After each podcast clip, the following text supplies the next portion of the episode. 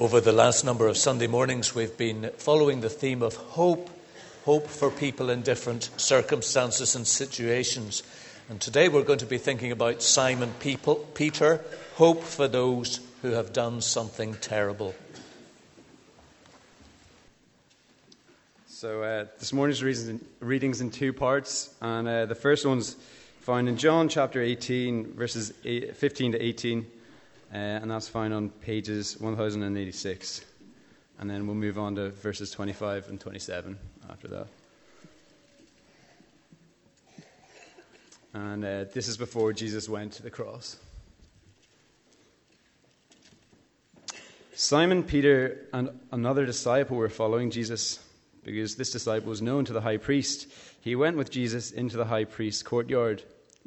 But Peter had to wait outside at the door. The other disciple, who was known to the high priest, came back, spoke to the servant girl on duty, and brought Peter in. You aren't one of this man's disciples, too, are you? She asked Peter. He replied, I'm not. It was cold, and the servants and officials stood around a fire they had made to keep themselves warm. Peter also was standing with them, warming himself. Then down to verse 25. Meanwhile, Simon Peter was still standing there warming himself. So they asked him, You aren't one of his disciples, too, are you? He denied it, saying, I am not. One of the high priest's servants, a relative of the man whose ear Peter had cut off, challenged him, Didn't I see you with him in the garden? Again, Peter denied it, and at that moment, a rooster began to crow.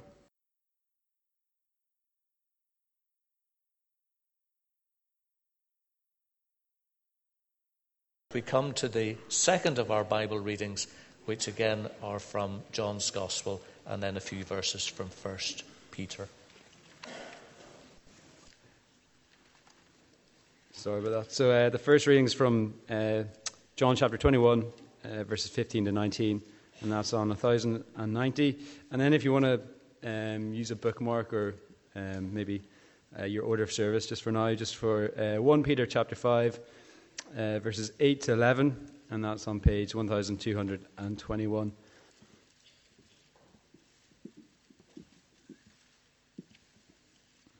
So, this is after the cross and the resurrection. When they had finished eating, Jesus said to Simon Peter, Simon, son of John, do you love me more than these? Yes, Lord, he said. You know that I love you. Jesus said, Feed my lambs. Again, Jesus said, Simon, son of John, do you love me? He answered, Yes, Lord, you know that I love you. Jesus said, Take care of my sheep. The third time, Jesus said to him, Simon, son of John, do you love me? Peter was hurt because Jesus asked him the third time, Do you love me? He said, Lord, you know all things. You know that I love you. Jesus said, Feed my sheep. Very truly, I tell you, when you were younger, you dressed yourself and went where you wanted. But when you are old, you will stretch out your hands, and someone else will dress you and lead you where you do not want to go. Jesus said this to indicate the kind of death by which Peter would glorify God. Then he said to him, Follow me. And then, if you flip over to 1 Peter uh, chapter 5. Be alert and of sober mind. Your enemy, the devil, prowls around like a roaring lion, looking for someone to devour. Resist him, standing firm in the faith, because you know that the family of believers throughout the world is undergoing the same kind of sufferings. And the God of all grace, who called you to his eternal glory in Christ, after you have suffered a little while, will himself restore you and make you strong, firm, and steadfast. To him be the power forever and ever. Amen.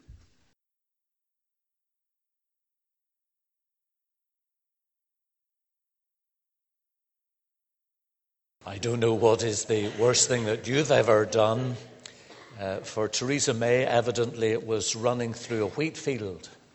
Uh, I think it was when she was a girl. I can empathize somewhat uh, with the Prime Minister because I vividly remember as an eight year old being shouted at by my farming uncle for using a mountain of, uh, using a mountain of grain in the shed as a glorious sandhill for scrambling up and down and stacks of it spilling outside the door and getting spoilt. Maybe you can recall from your past uh, incidents similar to those bad things you have knowingly or unwittingly done, or terrible things not yet discovered. Shall we pray? Heavenly Father, your word tells us that our enemy, the devil, prowls around like a roaring lion, looking for someone to devour. But you also encourage us to resist him, standing firm in the faith. And so, in these few moments together, dismantle us, please, as you will. But then put us together again and remake us after the likeness of your dear Son in whose name we pray. Amen. What fascinates me about John 18, verse 15, which Rob read to us uh, on page 1086, John 18:15 says, Simon Peter and another disciple were following Jesus. So, the story we are looking at today is not about any old individual, it's about uh, a disciple who's very close to the Lord Jesus, Simon Peter.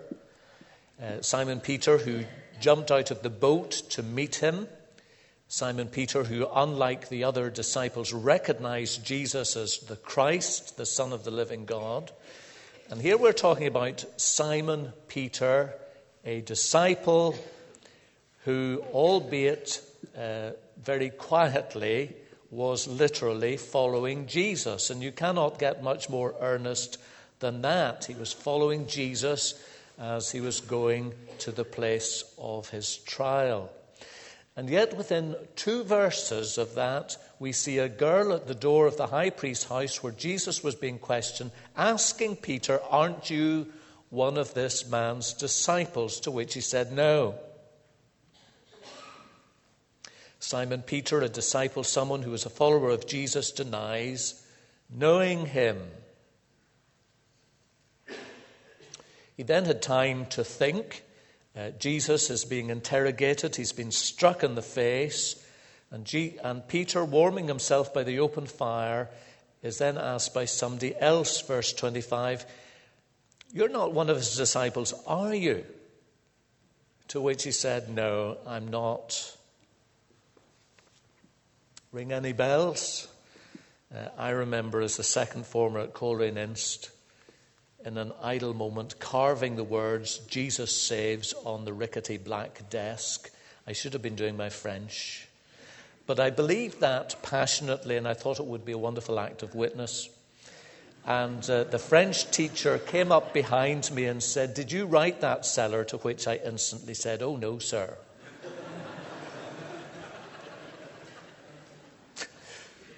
Proud witness one minute, shameful denial the next. And then one of the high priest's servants, a relative of the man whose ear Peter had cut off, challenging him, Didn't I see you with him in the olive grove? And again, Peter denied it. This time, Matthew 26 tells us with swearing and with curses. I tell you, I don't know the man. And in that moment, the rooster crowed. Our denials of Jesus are rarely as blatant as these. More often, as Jesus' beautiful name is being used as an expletive, we keep quiet. More usually, as a school friend or a colleague or mates talk about things in a coarse and contemptible way, we say nothing. But sometimes, just sometimes we shock even ourselves and fail spectacularly by our capitulation. It's interesting to see what Peter writes later in his life with the benefit of hindsight, what Peter says, how he reflects upon this sudden and shocking denial of being a follower of Jesus. You can see in 1 Peter 5, page 1221, which we read a little earlier. 1 Peter 5, verse 8 Your enemy, the devil, prowls around like a roaring lion looking for someone to devour. You've got an enemy. You do know that, don't you? Disciples, followers of Jesus, you've got an enemy. And even as Jesus had a confrontation with Satan at the start of his ministry, do not be surprised when I tell you that the same enemy that attacked him seeks to devour and destroy those who belong to him. And we ignore that at our peril. Peter forgot it. And even when he was following Jesus, not once but three times, when confronted with unexpected questioning, he denied all knowledge of him. And that's why in 1 Peter 5, Peter, who experienced this ignominy firsthand, now goes on to give three pieces of godly counsel, which I guess you could put this way one, stay awake, that is, be self controlled. Secondly, stay alert. That is, don't let anything trip you up. And thirdly, stay strong. That is, resist him, standing resolutely in the faith. What's the worst thing, by the way, that can happen to a Christian? Often I think we suppose it is suffering. Not so. It's sin. In the words of Tim Keller, which uh, we as a family read together uh, on, the, on the Psalms each, each morning, this week he says this An ounce of sin can harm us more than a ton of suffering. Sin can harden our hearts so that we lose everything. But suffering, if handled rightly, can make us wiser, happier, and deeper.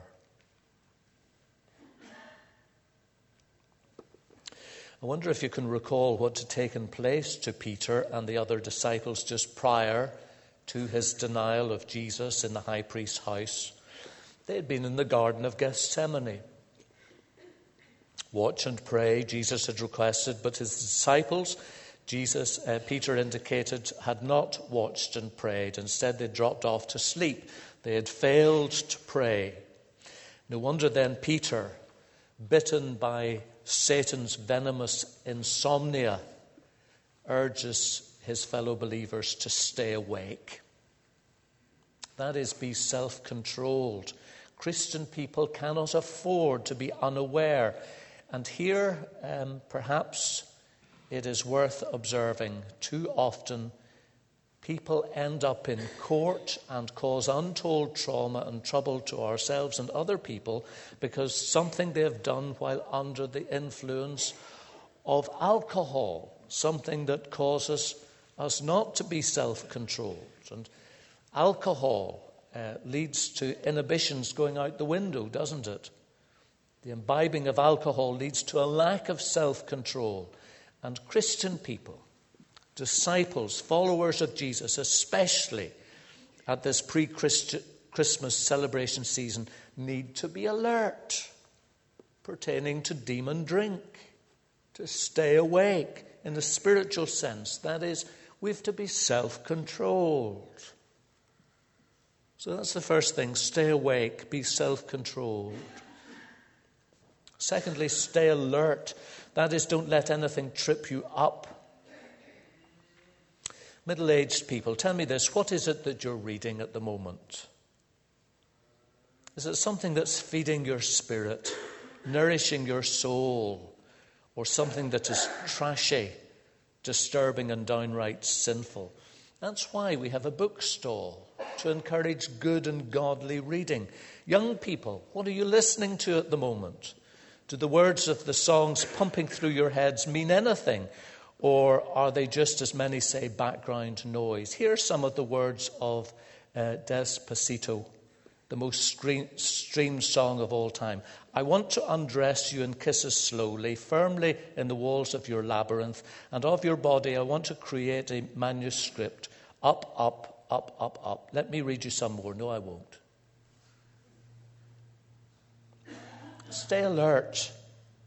It was, the, it was the reformers who recognized that hymns were a positive way of getting Bible truth into people's heads and hearts. So, what are you listening to today? Because what you listen to today will influence you tomorrow. That is what the words of songs are designed to do. So, stay awake, stay alert. And 1 Peter 5 9 says, Stay strong, resist the devil, standing firm in the faith. Do you know something? And this is something that only occurred to me as I was preparing this. There are lots of places in the Bible where we are told to run away from certain things or situations or places. We're to run away from temptation. We're to flee from foolish and harmful lusts. We're to flee from the love of money. But oddly enough, at first sight, we are not told to flee from Satan. Rather, we are told to resist him. Stand firm in the faith. What does it says in Ephesians 6, the armor of God? Be strong in the Lord and in his mighty power.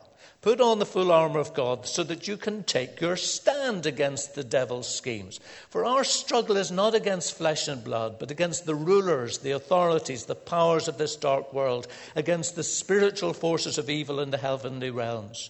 Put on the full armor of God so that when the day of evil comes, you may be able to stand your ground.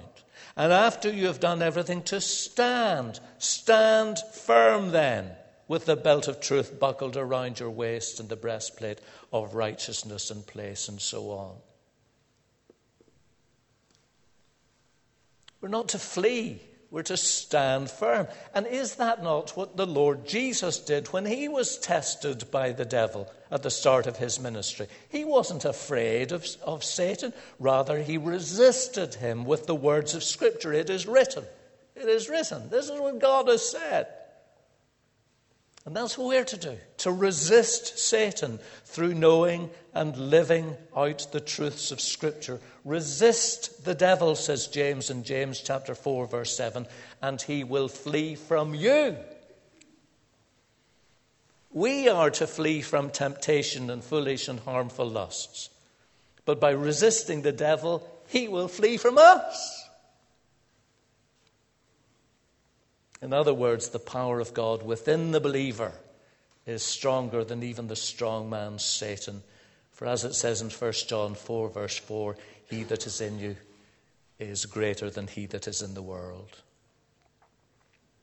So, Christian believers, take confidence, stay strong, resist the devil, standing firm in the faith. And, and that is what Peter uh, writes, looking back with the gift of insight after the terrible thing he did as a disciple, as a follower of Jesus, denying Jesus, he says, Stay awake, be self controlled, stay alert, don't let anything unexpectedly trip you up, stay strong, resist Satan, Satan. Stand resolutely in the faith. We're nearly done, but before we finish, uh, what if, even as we speak, you are someone who, like Peter, has done something terrible? What is the Lord Jesus to say to you? And for this, may I invite you to turn to this most wonderful chapter located at the very end of John's Gospel. That's chapter 21, that's page 1090. We know that Peter had denied Jesus. What could have been more terrible? Not once, but three times he had hurt and damaged a relationship which, in most other circumstances, may have rendered it beyond repair.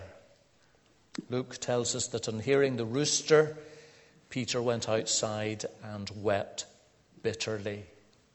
Those were tears of regret. They were tears of frustration, tears of pain at his fickleness, tears of sorrow that his friendship, which had meant everything to him, was now surely over, tears of repentance. Peter went outside and he wept bitterly. Have you ever been there? Something you've done so terrible, you've gone outside and wept. But that, you see, is not the end for Peter. And it's not the end for you either. Because here we believe the gospel. Here we believe that there is good news for the captive, good news for the caged. There's good news for the one who walked away. There's good news for the doubting. For the good Lord has come to seek and save. Listen to this. It's, it's just a two minute testimony of somebody called John Joseph, which I came across this week.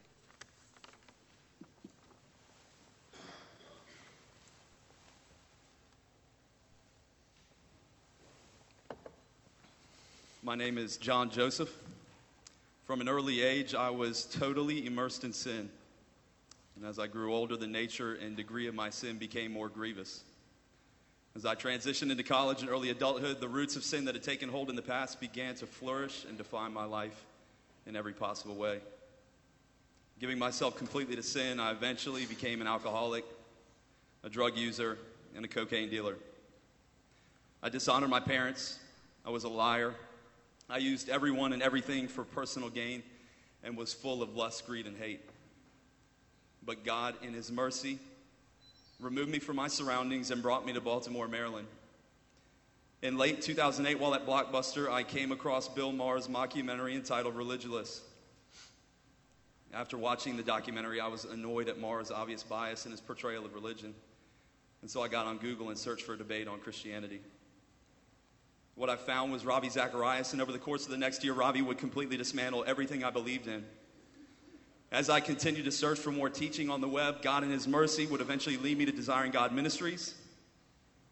On January 5th of 2010, I sat down to listen to a message on John 3:16. And prior to beginning the sermon, Mr. Piper prayed that somebody would be brought from the darkness and into the light. Being faithful and true, our Father answered. Not five minutes into the message, as I sat devastated by the reality of my sin, and the impending judgment that awaited, I knew that I deserved hell. I knew that I was going to hell. I was, however, then overwhelmed by the knowledge that my sins had been forgiven by the blood of Jesus Christ. And our Father's kindness and mercy did not stop at salvation, as He has continued giving in ways beyond what I could ever imagine. He eventually led me to a good church where, through sound teaching and fellowship, He has caused me to grow and has changed my heart to want to serve Him every area of my life for the rest of my life and for the glory of His name. Had you seen me three years ago, you would have likely thought I was unreachable. There's like, seriously, there's no no reason for me to be standing here. I still can't believe that I'm standing here outside of God's power, but I stand here by grace as a testament to the power of the gospel. There is not a soul in this world that is too lost or too dead or too far from God's reach. You need to tell everyone this gospel. Do not underestimate the power of this gospel.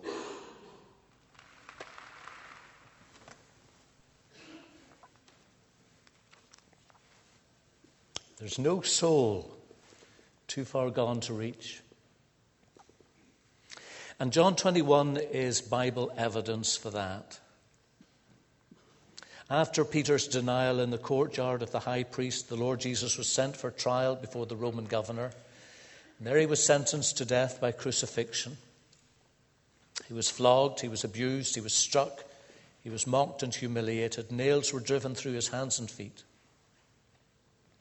On the cross, Jesus, who deserved nothing but life, died the death that we deserve, so that we who deserve nothing but death might have life in all its fullness. And so Jesus' body was laid in a tomb, but three days later, God vindicated him by raising him from the grave. And he appeared to Mary Magdalene, his disciples, and to Thomas. You can read about that in John 20. And then, John 21, Jesus appeared once more to his disciples by the Sea of Galilee, and Simon Peter is fishing. Peter, who was Jesus' disciple, Peter, who had been following Jesus, but now defeated, devastated, deflated, back in the place where he had been before this terrible event, fishing. Jesus says, Peter, pointing to the evidence of the fish, he says, Do you love me more than these? Yes, Lord, you know I love you. Feed my lambs. Simon, son of John, do you truly love me? Yes, Lord, you know that I love you. Take care of my sheep. Simon, do you love me? Yes, Lord, you know that I love you. Feed my sheep. And Peter, previously battered and broken, devastated and destroyed, was beautifully renewed and restored by the one who had come to save. Which brings me back to what I carved in the desk Jesus saves. It was carved into that dirty old desk in Coleraine Inst and denied by my words as soon as I had engraved it. But with an embarrassment and humiliation, I went up to the teacher afterwards and said, Sorry, sir, it was me. I lived with the consequences. The big lesson learned. And whether our denial of the Lord Jesus has been great or small, or whether the thing you have done is shockingly beyond words or terrible beyond imagination, Jesus stands before you with his nail pierced hands and he says, I have taken the punishment so that you do not have to. I have died the death that you deserve so that you might live forevermore. And so the invitation to you, who's even done something terrible, to return. Return to the shepherd, the overseer of your soul. Return to Jesus, standing firm in the faith. And he is there to receive you.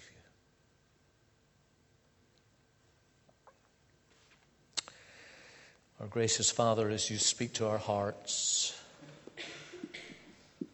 so enable us, please, by the power of the Holy Spirit, to live as forgiven people. Forgiven people. And what we ask is in Jesus' wonderful name. Amen.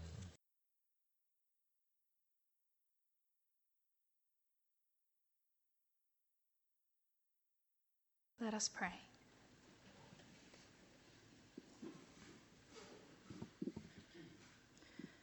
The God of all grace, who called you into his eternal glory in Christ, after you have suffered a little while, will restore you and make you strong, firm, and steadfast. Lord God, we thank you that you're a generous God who has great plans for us. In a world where we are being constantly pulled, distracted, and tempted by darkness, where we deny you and can be scared to stand strong in your name, we praise you that you restore us through Jesus Christ. If we come to you, you give us a hope that is eternal, that gives us a new life and allows us to be part of a victory that has already been won. All through history, you have been faithful, and this will never cease. As we pray this morning, we bring before you situations and people far away and at home who need to be surrounded by your love and grace. We bring before you this morning those in Egypt whose lives have changed in another act of darkness, whether through losing a family member, friend, or having to adjust to life in a very different way. May your grace and love be shown to those through people who love you or found by you found by those who need to find hope in a situation seeking for something that is beyond their understanding. As Zimbabwe adjusts to new leadership, will you guide, strengthen, and give wisdom to those who aim to take this country forward? Will you enable those in leadership to lead the country with integrity and grace, seeking your guidance in decisions that they will make. Closer to home, we pray for our country. Would you give wisdom, Guide and soften hearts to be humble in those who are trying to make decisions that impact the future of this country? May Belfast be a city of people who love each other, people who respect each other and show love. May those who belong to you show love as Jesus would have shown love, fully, selflessly, towards everyone. Would we as a church family support each other, pray for each other, and build each other up? As we, people who love you, seek to build your kingdom here on earth, may we enable and equip those in this, our church family, to feel loved and drawn closer to you in fellowship with each other. We are called to declare your glory among the nations. And as we think about our church family, we think of those who at this time are serving in other lands. We thank you for the safe arrival of Dave Bell to Cameroon and pray that he would have opportunities to use his gifts to speak about you. We remember Sheila and the Hughes as they spend short periods of time in places very close to their hearts. We pray for continued safety for travel and that they may remain a constant encouragement to those who they are meeting and working with during their time away. We thank you for medicines that enable the effects of malaria to be very much softened for Sam and Joel, but we pray that you would bless the boys with a full recovery and that this would not impact on the time that they spend there. As Sarah Hagan spends time during her elective in Uganda, would you keep her and the girls she is travelling with safe in a country that can be very dangerous for young, young girls who are travelling alone? May the girls enjoy the time that they spend in Kiwoko Hospital and may they use their skills to help and encourage those already working there, and may they honour you in all that they do. Would you continue to sustain Helen, James, and Heather as they work long term in countries far away from home in situations that can prove lonely and difficult? Would you be with Bill and Graham as they finalise their thoughts and plans for their visit to Rwanda in the coming weeks? Enable them to speak wisely and continue to build relationships that will allow us as, a, as two congregations to support and empower each other in our own circumstances for kingdom service. As we leave here today, may we go remembering that even though we are not worthy, you are a God who has won the victory, who has set us free broken the chains, and given us amazing grace. Empower us through your Spirit to stand firm in you, resisting the many temptations that are thrown in our way. And may our lives be a testament to your power and be for your glory forever and ever. Amen.